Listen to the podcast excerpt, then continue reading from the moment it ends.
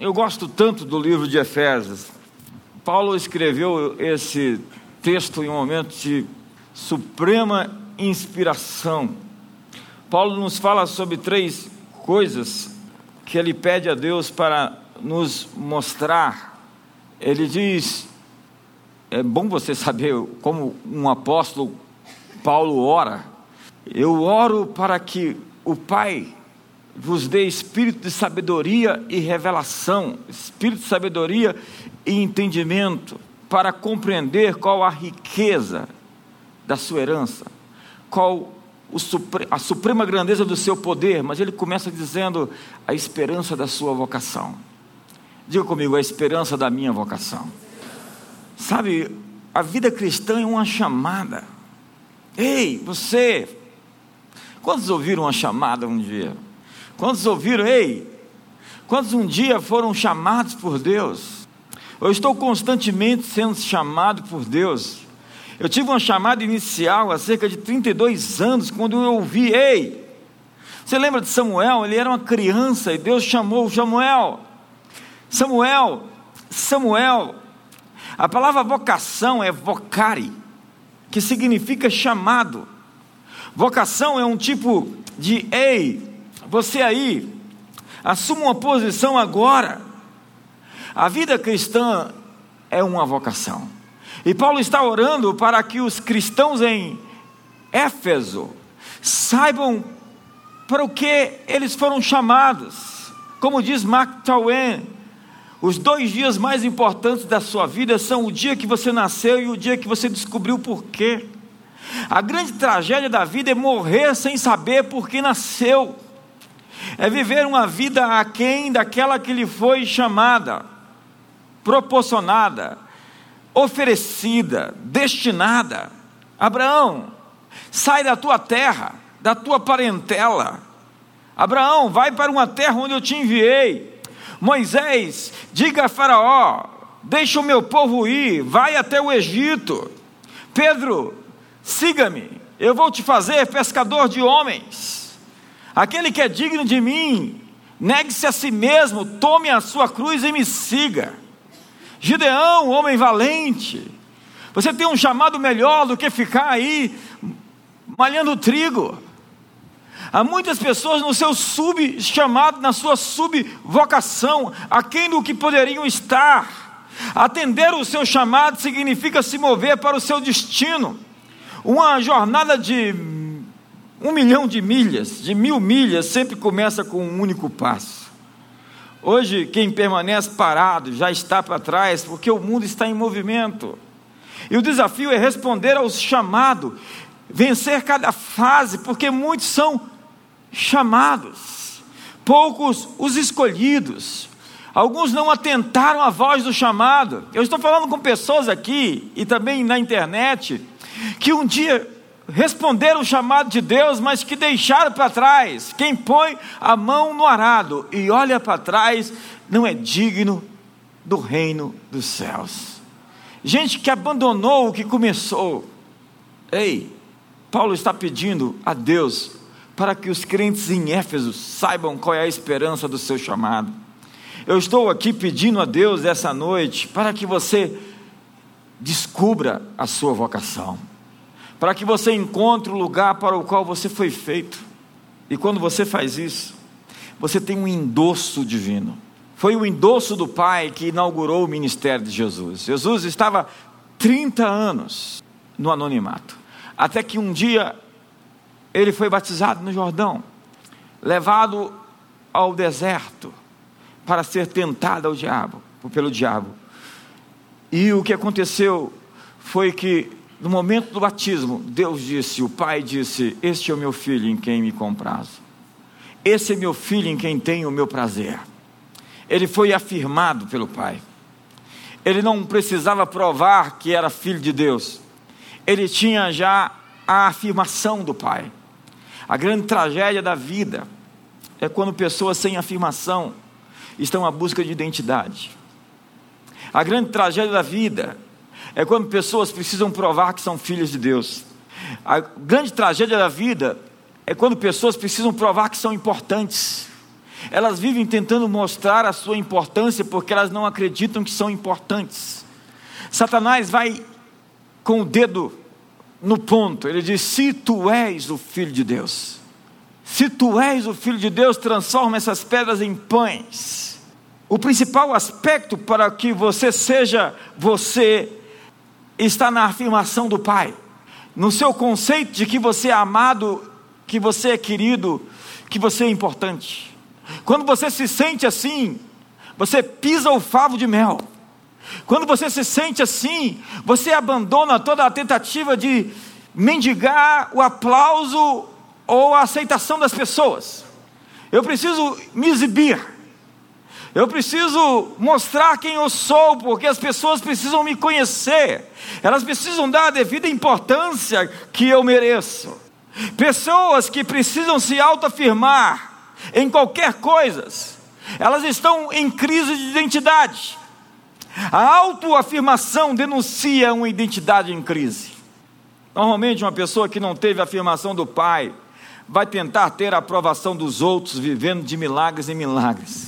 Transforma essas pedras em pães, sim. Eu transformo qualquer coisa em pão. Eu preciso mostrar que eu sou poderoso.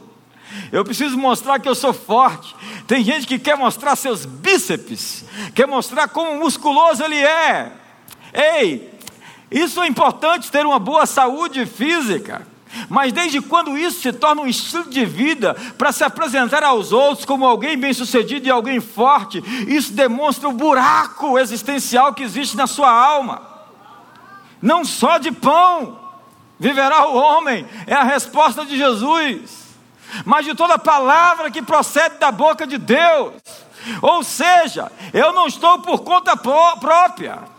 Eu não estou aqui para fazer milagres ao meu bel prazer, para me exibir ou me mostrar. Pessoas sem afirmação do Pai têm insegurança e carências e tentam compensar o seu déficit emocional com um crédito de concupiscência. É sempre assim, vazias de tudo, cheias de nada. Quanto mais precoce a sexualização, tanto maior será o retardamento moral, a infantilização do adulto a alma fragmentada vira pasta, não tem densidade, não tem força.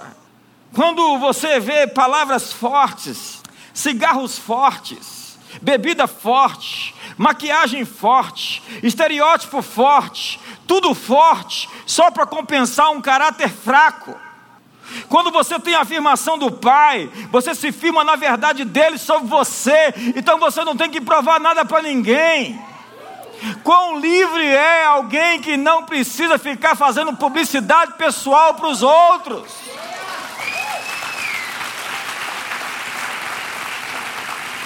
Então a suficiência do Pai lhe dá legitimidade e identidade para você ser quem, ser quem você é. Eu já tenho a validação do Pai, eu tenho o apontamento do Pai, eu tenho a afirmação do Pai.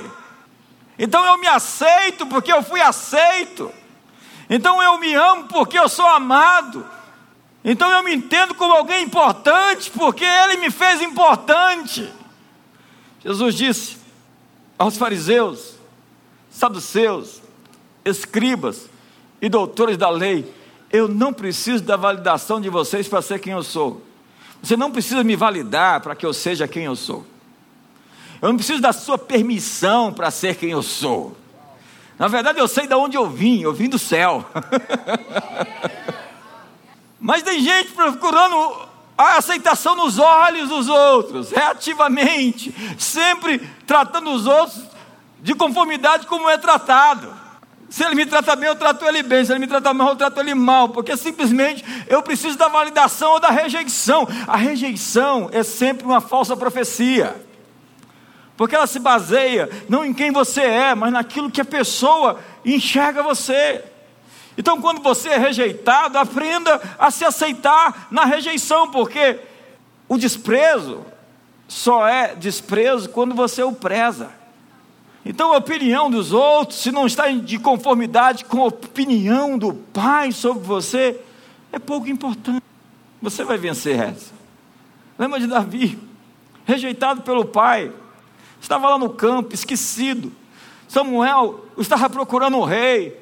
Haviam sete filhos, nenhum deles era rei. Então Samuel diz para Jessé: não tem mais nenhum filho. Jessé diz: é, tem um menino, mas ele é pouco provável. Ele está lá no campo, ele tem uma aparência boa, ele é ruivo, ele não, não pode ser rei. Na visão do pai dele, todos os outros poderiam ser rei. E Samuel diz: ninguém senta na mesa, não tem almoço, não tem refeição, até que chegue o oitavo filho. Então chega o improvável. E o improvável é ungido na frente de todos os irmãos. Mas Davi não encerra a sua saga de rejeição. Ele é rejeitado pelo seu líder, é rejeitado pelo seu rei. As mulheres cantavam: Saul matou milhares, mas Davi matou dez milhares. Então, Saul queria matá-lo.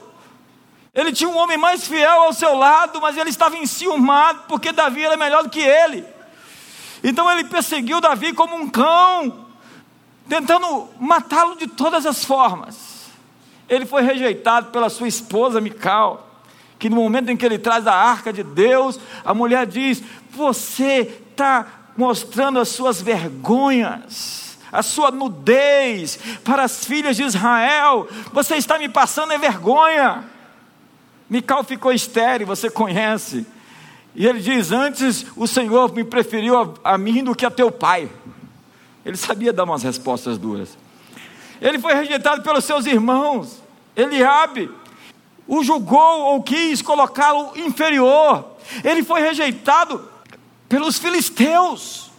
Ele fingiu-se de doido, lambendo a barba para não ser morto.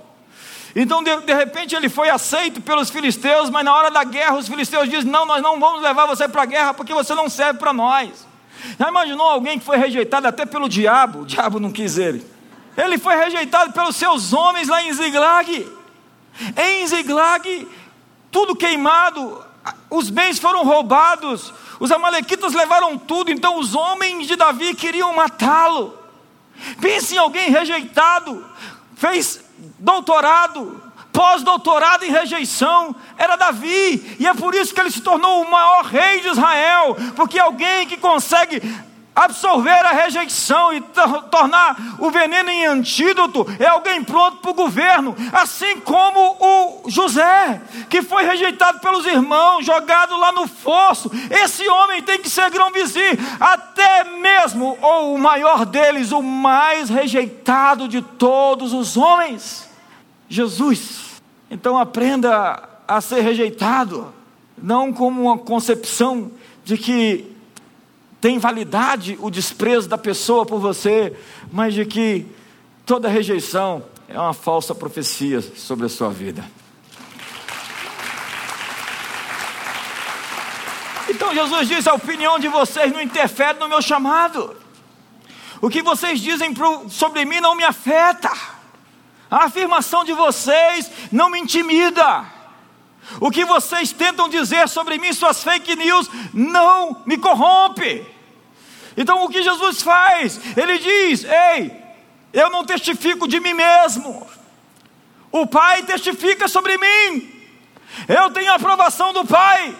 Moisés testifica sobre mim, a lei, as escrituras testificam sobre mim, as obras que eu faço testificam sobre mim, e João o Batista testifica sobre mim eu tenho base suficiente para me afirmar, para ser firme. Eu tenho a validação que eu preciso. Quando você entende seu chamado, você passa a validar as pessoas do seu destino. Porque antes de escolher o caminho, escolha a companhia. Antes de escolher o caminho, escolha as pessoas que vão com você. Então ele escolhe 12 discípulos. Alguém vai dizer, mas ele escolheu errado, tinha um lá, aquele lá servia para um propósito. Jesus disse: O filho do homem vai como está escrito, mas ai por meio de quem ele é traído. Então, ele seleciona as pessoas que ele queria ter perto dele. Além dos doze, tinha setenta.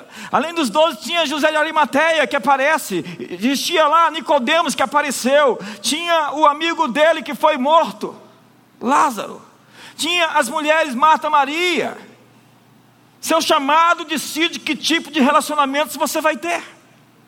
Ao descobrir o seu chamado, você decide com quem você não vai andar mais.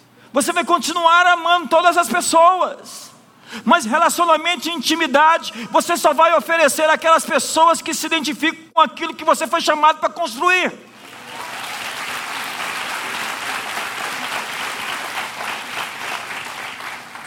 Isso não significa que você tem que ter uma trilha de relacionamentos despedaçados.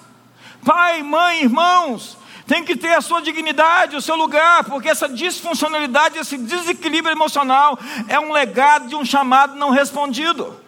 Relacionamentos fragmentados, fraturados, quebrados, é a sina de todo órfão espiritual. Ele não consegue sustentar boas relações por muito tempo. E o pior de tudo é que quando o Bob tem problema com todos, o problema é o Bob. Se alguém te chamou de um cavalo, é uma mentira, óbvio. Se três pessoas te chamaram de cavalo, isso é uma conspiração contra você. Se dez pessoas te chamaram de cavalo, compre uma ferradura. Então, olha para o seu irmão e diga: responda o seu chamado. Retome o seu chamado. Talvez você está aqui hoje para retomar algo que você deixou. Então, o começo do ministério de Jesus. Ministério é a demonstração externa de uma experiência interna. Todo chamado tem uma capacitação para o seu exercício. Você não está por conta própria. Quando Deus te envia, Ele te habilita para fazer aquilo que Ele te chamou para fazer. Quando Deus te envia, Ele te protege. Diga para a pessoa do seu lado: Deus vai te guardar. E quanto maior é a sua autoridade, maior é a sua proteção. Novos anjos estão chegando para o seu novo nível de autoridade. Uma nova unção está vindo para proteger você nessa nova fase da sua vida. Eu sinto promoção nesse lugar. Existe uma promoção nesse lugar. Algumas pessoas trouxeram até aqui, até mesmo com muita dificuldade. Deus tem uma promoção para dar a pessoas nesse lugar essa noite. Me ajuda aí. Então, João capítulo 2 fala que Jesus começou os seus milagres em Caná na Galileia. Manifestou a sua glória e seus discípulos creram nele. Onde ele começou? Começou numa festa de casamento. Imagina, você vai lançar o seu ministério, onde você vai começar? Vou reunir todas as câmeras de televisão, vou ressuscitar um morto, todo mundo vai acreditar em mim. Ou então vou fazer um apelo emocional, vou visitar um leprosário e vou cuidar deles. Ou então vou fazer, vou, vou multiplicar pães e peixes, vou alimentar o mundo inteiro com comida. Não. O primeiro milagre de Jesus diz muito acerca do que ele queria transmitir ao mundo e às futuras gerações. Sua avant-première, sua estreia, foi um milagre que exibe ao mundo a natureza do seu autor. Milagres revelam a natureza de Deus. O primeiro milagre foi em uma festa. Uma festa. Alguns religiosos, formatados, moralistas, legalistas vão dizer o que Jesus estava fazendo numa festa. Será que ele não tinha nada mais importante? Foi numa festa. Deus não é o Deus do hedonismo, da busca do prazer a qualquer custo. Deus é o Deus da alegria responsável. Alegria responsável. Deus promove a festa da vida e o milagre de Caná na Galileia revela alguém que se deleita em fazer provisão extravagante para seus filhos. Não era necessária no sentido de que acabou o vinho, vai todo mundo para casa, vai embora. Era uma vergonha na época. A festa durava mais de um dia. Imagina um casal que já começa a vida com falta. Então Jesus foi convidado e os seus discípulos foram com ele, diz a Bíblia. Imagina, eu sou convidado, levo 12 comigo. Não, eu acredito que eles foram convidados, está na Bíblia. A propósito, tem uma. No Talmud está escrito. Talmud, não é a Bíblia. Interprete isso. Alguém que é convidado para uma festa em Jerusalém deve saber quem são os outros convidados. O homem sério deve saber quem vai para essa festa. Alguém que foi convidado para uma festa em Jerusalém, nunca leve mais ninguém com ele, se não foi convidado. Essa pode servir para você. E terceiro, as visitas e os peixes sempre cheiram mal no terceiro dia. é o Talmud. Na mente religiosa, o que Jesus foi fazer naquela festa? Gente fala assim: tem tanta gente sofrendo. Como é que você pode ir num restaurante comer uma picanha? Ele podia estar num leprosário, em um lugar de choro e tristeza. Ele não começou fazendo milagres, indo a orfanatos, dar comida aos famílias, não. O primeiro milagre não foi o dedo estendido nos olhos de um cego que restaurou a visão ou o morto que voltou à vida, foi uma festa. Nós temos uma ideia errada sobre o Evangelho. Eu escrevi isso no meu livro, Metanoia. Os gregos dividiram o mundo em duas partes. É a visão gnosticista e grega antiga. Mundo espiritual e material no seu dualismo. O mundo espiritual é bom, o mundo material é maligno. É o demiurgo que fez um, um mundo material ruim para competir com o Criador. Portanto, deve-se evitar tudo o que é material e ser somente espiritual. Se você é uma pessoa espiritual, você não se envolve com coisas materiais. Daí os votos de pobreza, castidade e obediência. Se você deseja ser espiritual, deve usar roupas desconfortáveis e ir a lugares desconfortáveis. Deve jejuar para se fazer miserável, pois é isso que te faz santo. A doença pode ser uma bênção de Deus, pois doente você está mais perto de Deus. O contentamento é uma distração, pois ser infeliz, sofrer e ser pobre são as suas virtudes. Eclesiastes 3, verso 13 nos mostra que a vida é um presente de Deus. Vai, pois, come com alegria o teu pão e bebe gostosamente o teu vinho, pois Deus já de antemão se agrada das tuas obras. Em todo o tempo sejam alvas as suas vestes e jamais falte o óleo sobre sua cabeça. Goza a vida com a mulher que tu amas todos os dias da tua vida. A Bíblia diz: do Senhor é a terra e tudo que nela há. Em suma, não há dois mundos, há dois reinos. No judaísmo bíblico, a vida é um presente de Deus. Eles acreditavam que Deus queria que seus filhos se alegrassem com as bênçãos que ele, nos, que ele lhes deu. Havia momentos, é claro, de jejum, de arrependimento, mas havia mais momentos de festas e de celebração. Haviam sete tempos marcados na Bíblia por Deus, seis eram festas e somente um era para jejuar. Haviam também proclamações de jejum, jejuns solenes. Nas festas, o comando era para se regozijar, comer, beber e desfrutar da vontade de Deus, da bondade de Deus. Então Jesus faz o seu primeiro milagre num casamento, porque Deus deseja, o Pai deseja que os seus filhos sejam plenos e felizes. E não há nada que deixa o diabo com tanta raiva do que ver os filhos de Deus prosperando e sendo bem-sucedidos. Quantos me entendem aqui hoje? Mas, aquele milagre não estava na mente de Cristo no momento em que ele foi sugerido. Era algo que ele não pretendia fazer.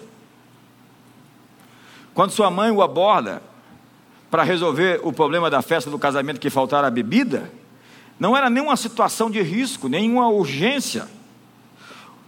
Entenda que o diabo por 40 dias tentou espremer Jesus para fazer milagres e Jesus não fez. A agenda de Jesus era a agenda do Pai. Jesus foi conduzido pelo Espírito e fez apenas o que o Pai fazia. Então ele diz para sua mãe: mulher, que tenho eu contigo, ou seja, não é minha hora, minha hora não chegou. Mãe, não é agora. Mas Maria correu e disse: faça tudo quanto ele vos disser. A atualização do que Deus pretende fazer pode mudar em um instante. Ele não foi lá naquela festa para fazer um milagre. Ele foi lá para se divertir com os discípulos. Mas alguém pediu. Alguém bateu na porta. Alguém buscou. Alguém o interpelou. Você só precisa de um momento de graça dado por Deus com Faraó, a fim de virar um José, a fim de se tornar um Daniel ou uma Esther. Um momento de favor vai lhe diferenciar de todos os outros. Talvez você está aqui hoje pensando como você pode conseguir alcançar seus objetivos, porque na sua matemática fria eles são impossíveis. Ei, não se esqueça desse livro ele mostra água se transformando em vinho. E acredite, o melhor vinho que poderia se beber em todos os tempos. E quando você faz as contas do que eram duas ou três metretas de vinho, você está falando de muito dinheiro. porque Ele é o Senhor da abundância. E talvez você está pensando como pode ser sua vida o ano inteiro para alcançar um objetivo. Você pode em um dia ou uma semana produzir o que você levaria cinco anos para produzir. Alguns estão empolgados aqui hoje. Eu sinto que alguns estão assim, tipo, essa palavra é minha, sai que é tua, Tafarel. Sabe, não existe uma vida perfeita, mas existem momentos perfeitos. Simplesmente capture o momento. Diga para o seu irmão, capture o momento. Jesus iria depois se acostumar com abordagens que se tornariam prioridades na sua agenda. Zaqueu sobe numa árvore.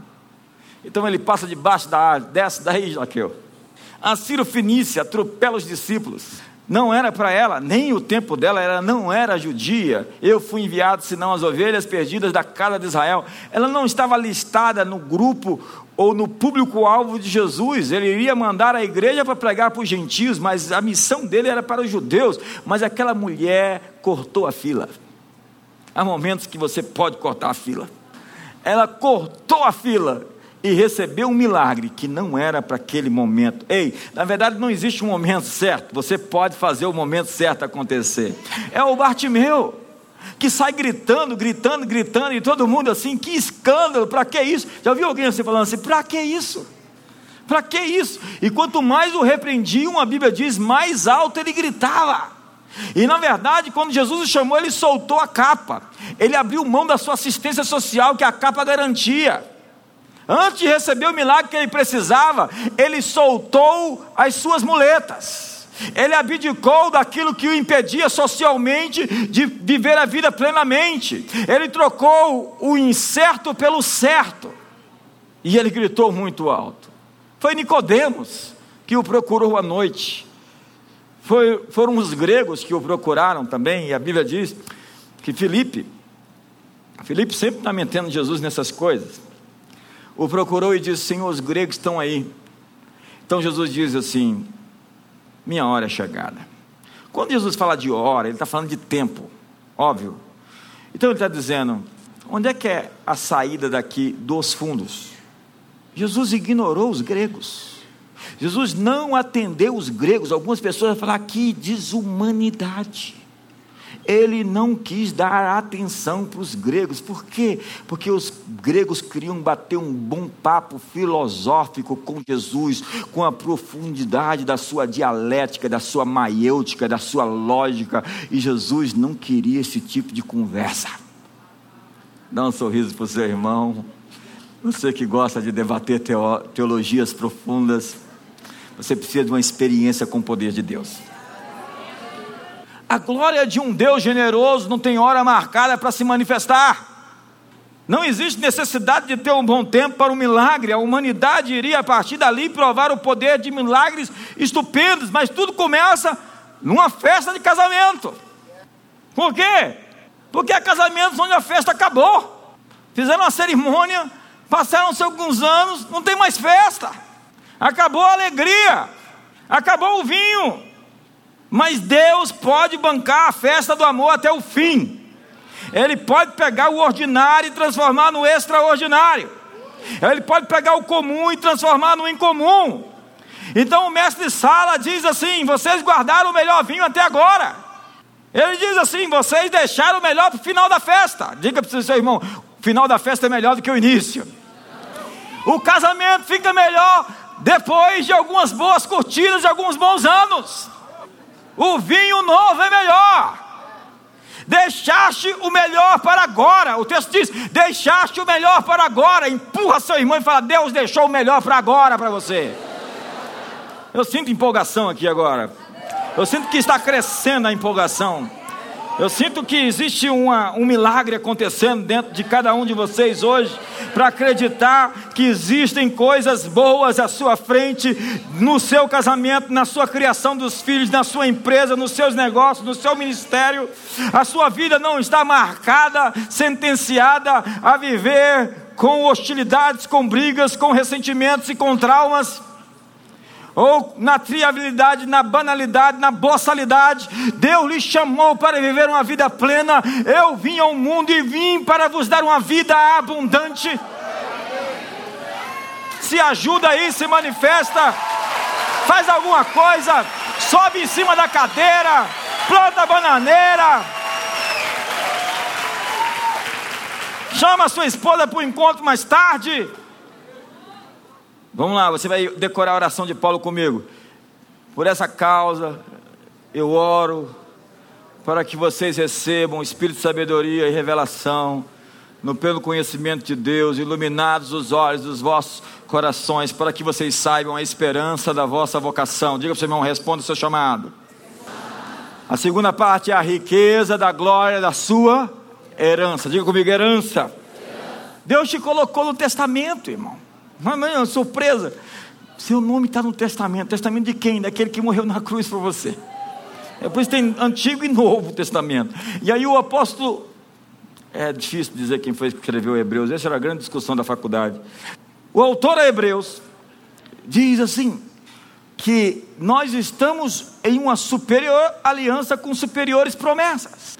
Existe um testamento deixado para você e o seu nome está lá. Então desengavete o testamento. Pegue o testamento e leia as promessas que são suas. Ei, vá até o Pai das luzes e diga: Senhor, o Senhor, aqui diz que o Senhor deixou isso para mim mesmo. É verdade isso tudo? Está escrito tanta coisa que foram deixadas para os filhos de Deus, como é que pode justificar os filhos de Deus vivendo na miséria, quebrados, adoecidos, enfermados a vida inteira, quando lhes foi dado a herança do mundo presente e do mundo por vir? Ah, eu só quero só a herança do mundo por vir. Tá bom, irmão. Viva a vida rastejando e depois vai morar no céu. Se é isso que você acredita, é isso que você vai ter faça-se conforme a sua fé. Aleluia. Glória a Deus. Mas faça um favor, antes disso, prometa que você vai dar a parte que você não vai desfrutar e que é sua para nós. Nós queremos a sua parte.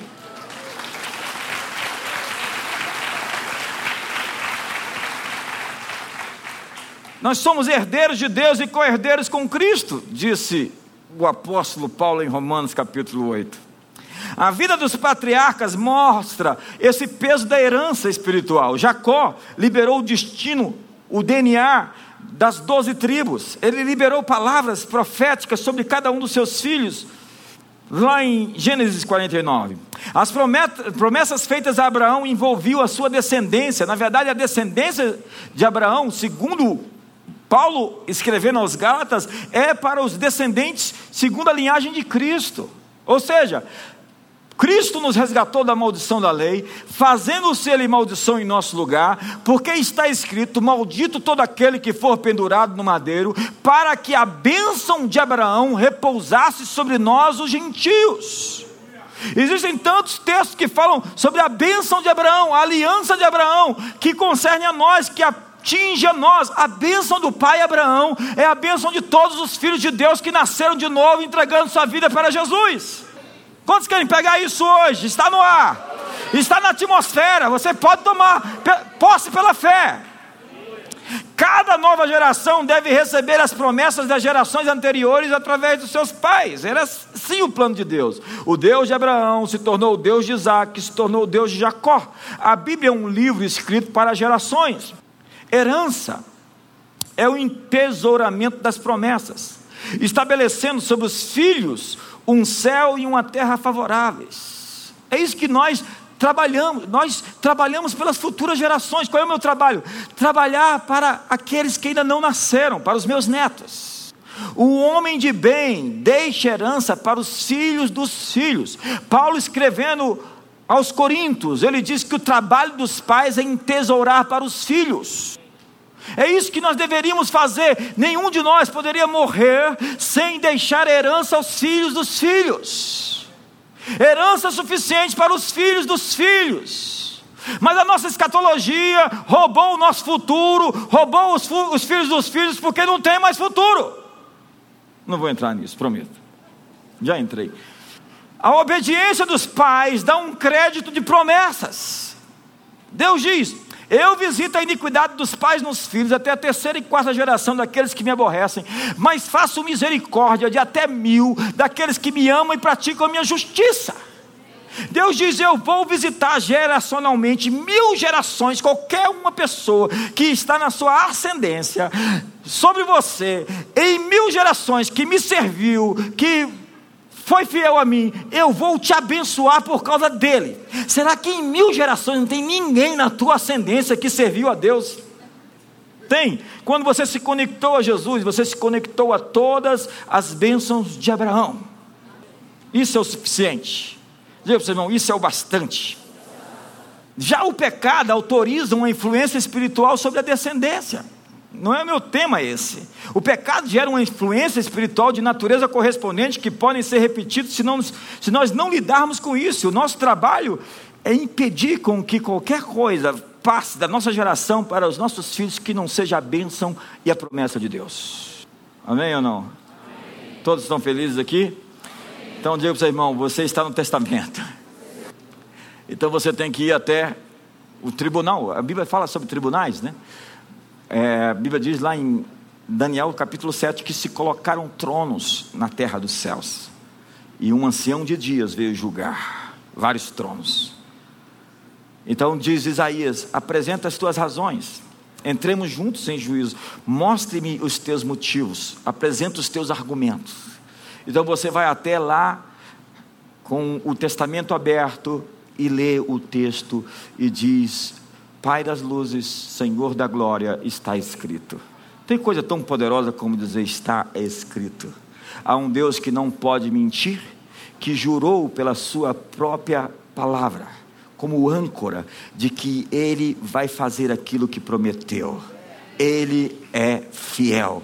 Ele é fiel. Aquilo que ele prometeu, ele vai fazer na sua vida.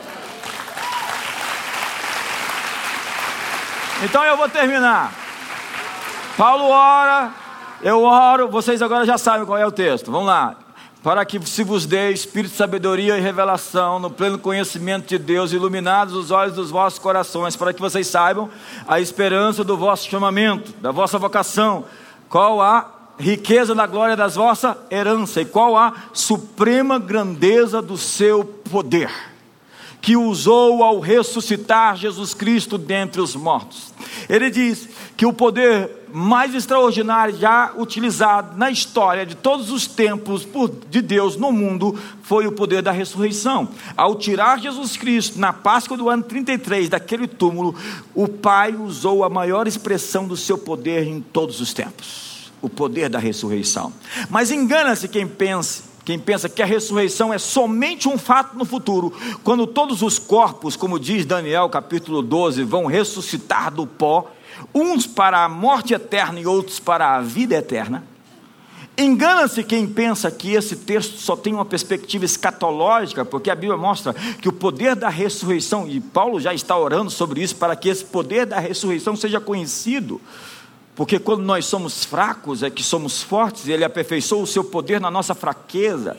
Essa é a grande coisa do Evangelho.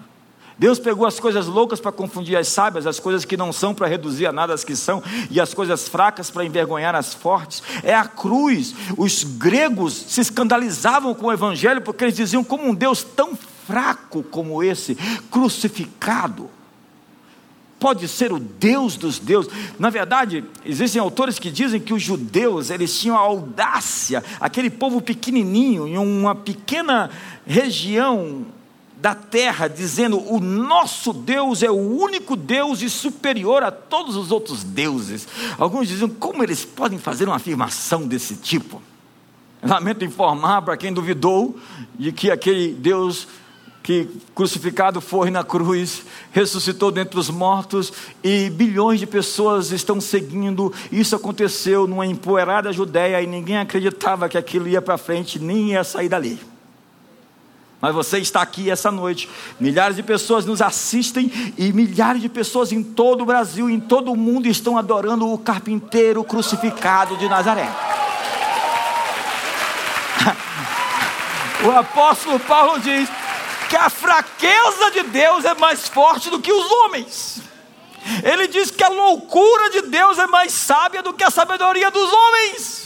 Porque não foi na força e no poder, com um raio da mão e uma nuvem mortais se arrependam, não, mas foi em fraqueza naquela cruz que ele diz que quando eu for levantado, atrairei todos até a mim. Então não foi a força de Deus, senão a fraqueza de Deus que nos salvou.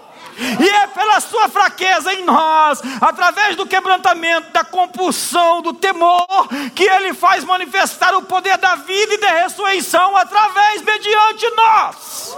Porquanto, quando você está fraco e acha que está fraco, é que você é forte. Porque na sua fraqueza Ele está aperfeiçoando o seu poder. Diga o fraco. Eu sou forte.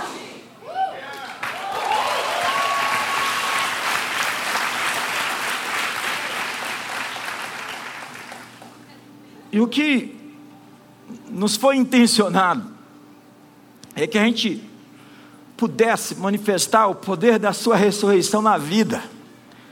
Paulo, escrevendo aos Romanos, capítulo 8, verso 11, diz: Se habita em vós o mesmo Espírito que ressuscitou Jesus Cristo, também vos ressuscitará os vossos corpos, vivificará cada célula mortal do seu corpo.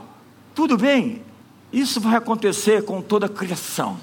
Jesus é as primícias da ressurreição. O que aconteceu na Páscoa do ano 33 acontecerá com todos os mortos. Você já viu? Tem um filme muito bom agora na Netflix, assista. Ressurreição. É um dos melhores filmes para mostrar os aspectos não místicos, não gnósticos de corpos etéreos, mas de corpos ressuscitados com presença física, onde Tomé pode botar a mão. Jesus é o Senhor dos céus e da terra e ele vai restaurar completamente esse planeta. Na verdade, já está em processo de restauração, está acontecendo em tempo real. O texto diz em Romanos capítulo 8, 19: a ardente expectativa da criação geme e suporta angústias, até a revelação dos filhos de Deus, na esperança de que a criação, ei, toda a criação, seja redimida do cativeiro da corrupção para a liberdade da glória dos filhos de Deus. A criação foi posta por uma escravidão em um cativeiro pelo pecado.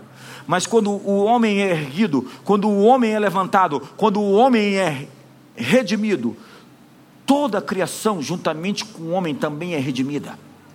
E o que a Bíblia diz é que as montanhas, as florestas, a criação inteira está gemendo para que os filhos de Deus se manifestem. É isso que o texto diz, irmão.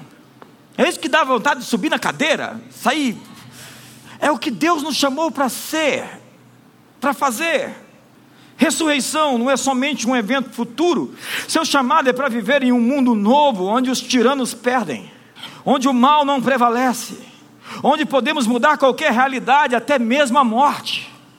O que aconteceu naquela Páscoa, há dois mil anos atrás, é o prenúncio do que acontecerá a toda a criação, e isso pode começar agora. Simplesmente abra as cortinas e você verá o sol nascer contra todas as possibilidades. Estude um pouquinho sobre a história da igreja, e eu iria finalizar com isso, mas não tenho tempo. Estude um pouquinho sobre a história da igreja, não tem como, as variáveis são muitas, é muito detalhe, é, é muita, é, é muita impossibilidade para nós chegarmos até aqui como chegamos. A igreja, o que ela se tornou na história, é a maior prova de que o carpinteiro está vivo. A maior revolução da história foi a igreja do primeiro século. Entenda? Ela não dependia de políticos para assegurar a sua sobrevivência. Ela tinha o poder da ressurreição e da vida. Ela não dependia de dinheiro, nem de extratos bancários gordos. Ela simplesmente tinha o poder da vida e da ressurreição. Ela tinha gente que marchava e enfrentava a morte de um jeito nos coliseus que os romanos pararam de aplaudir aquilo em determinado momento, porque eles celebraram por algum tempo a morte dos cristãos dentro dos coliseus, mas chegou um momento em que eles olharam para aquilo e falaram: como? Como? Essas pessoas são capazes de morrer com essa paz, com essa tranquilidade, com essa pacificação, como eles abraçam a morte, sem temor. A propósito, onde eles estão se reunindo, eu quero ir numa reunião deles. Eles acreditavam naquele que disse: eu sou a ressurreição e a vida. Crê em, crê em mim, jamais morrerá. Paulo ora para que você conheça a sua vocação. Paulo ora para que você saiba sobre sua herança. Paulo ora para que você viva no poder da ressurreição. E a cada luta que você consegue absorver sem se distorcer, sem se perverter, sem se corromper, você está abraçando a crucificação e tendo comunhão com os sofrimentos de Jesus, para que o poder que o levantou dentre os mortos possa se manifestar também no seu corpo com vida e com vitória. Então levante-se hoje. A igreja perseguida cresceu e tomou o Império Romano. A igreja perseguida se tornou a maior força de influência sobre toda a terra. Mas alguns de nós abdicou dessa posição para se tornar uma subcultura com a ideia de morrer para ir para o céu. Não viva da terra para o céu, viva do céu para a terra, porque você está assentado nas regiões celestiais em Cristo Jesus. Porque morrestes e Cristo vos ressuscitou e vos fez assentar nos lugares celestiais.